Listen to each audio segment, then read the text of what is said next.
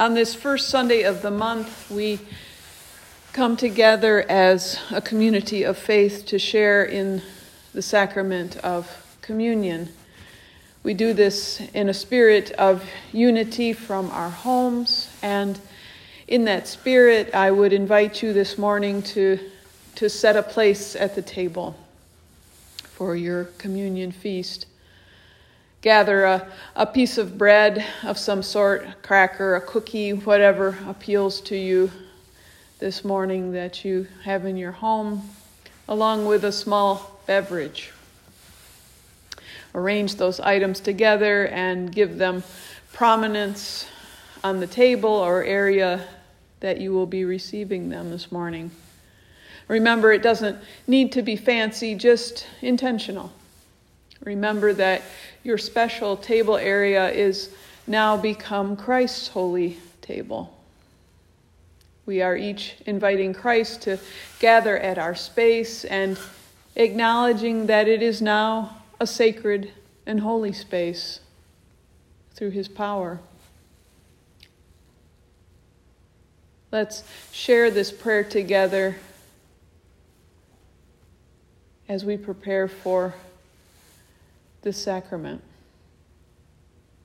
God of grace, you welcome all who come to share at your table.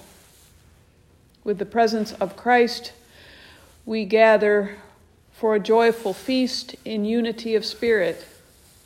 Let us lift our hearts and give thanks to you, the Most High. Thank you for the bounty and beauty of this day. Thank you for the laborers and those risking of themselves for us to share this meal, from plant to plate and cup. We thank you for this unique bounty. Thank you, God, for Jesus to guide and walk with us. As we remember the story of our faith, let us find new inspiration this day in our service to you. It is in Christ's name that we pray. Amen. Let's remember this morning our sacred story of Jesus gathering with his disciples on the night before he was betrayed. On that night, Jesus took bread and, after giving thanks to God, broke the bread and shared it with his disciples. That night he said, This is my body, which is broken for you. Do this in remembrance of me.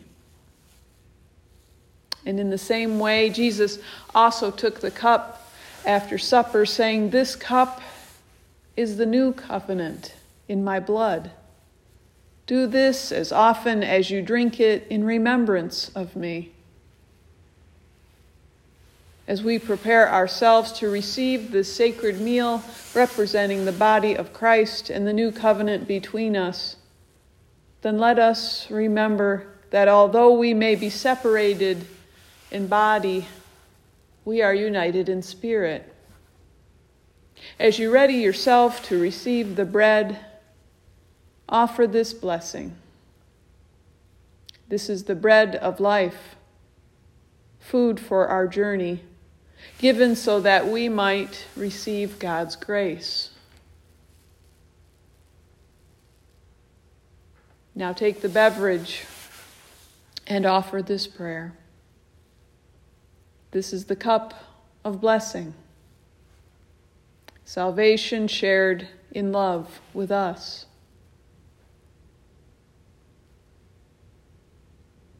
After receiving this holy meal with Christ, let us give thanks to the ultimate source of all, of all that we have, saying, We have been fed, Holy One, by your presence. We have been led, Eternal One, by your light. May we bask in this glow now and forevermore. May our communion together lead us to be strong, to follow Christ's teachings and faithfulness, to lead in justice, and be a voice for peace. May it be so. Amen. I would also invite you to give yourself time to sit and be with Christ in reflection, to offer yourself available to what He might speak to you today.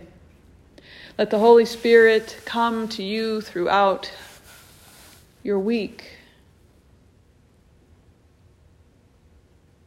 May peace be with you. Let Christ remind you of how much He loves us, and that no matter what is happening, social distancing or not, nothing can keep us apart from the compassion of Christ, the peace of the Holy Spirit, and the power of God's love. May you go now in Christ's peace. Amen.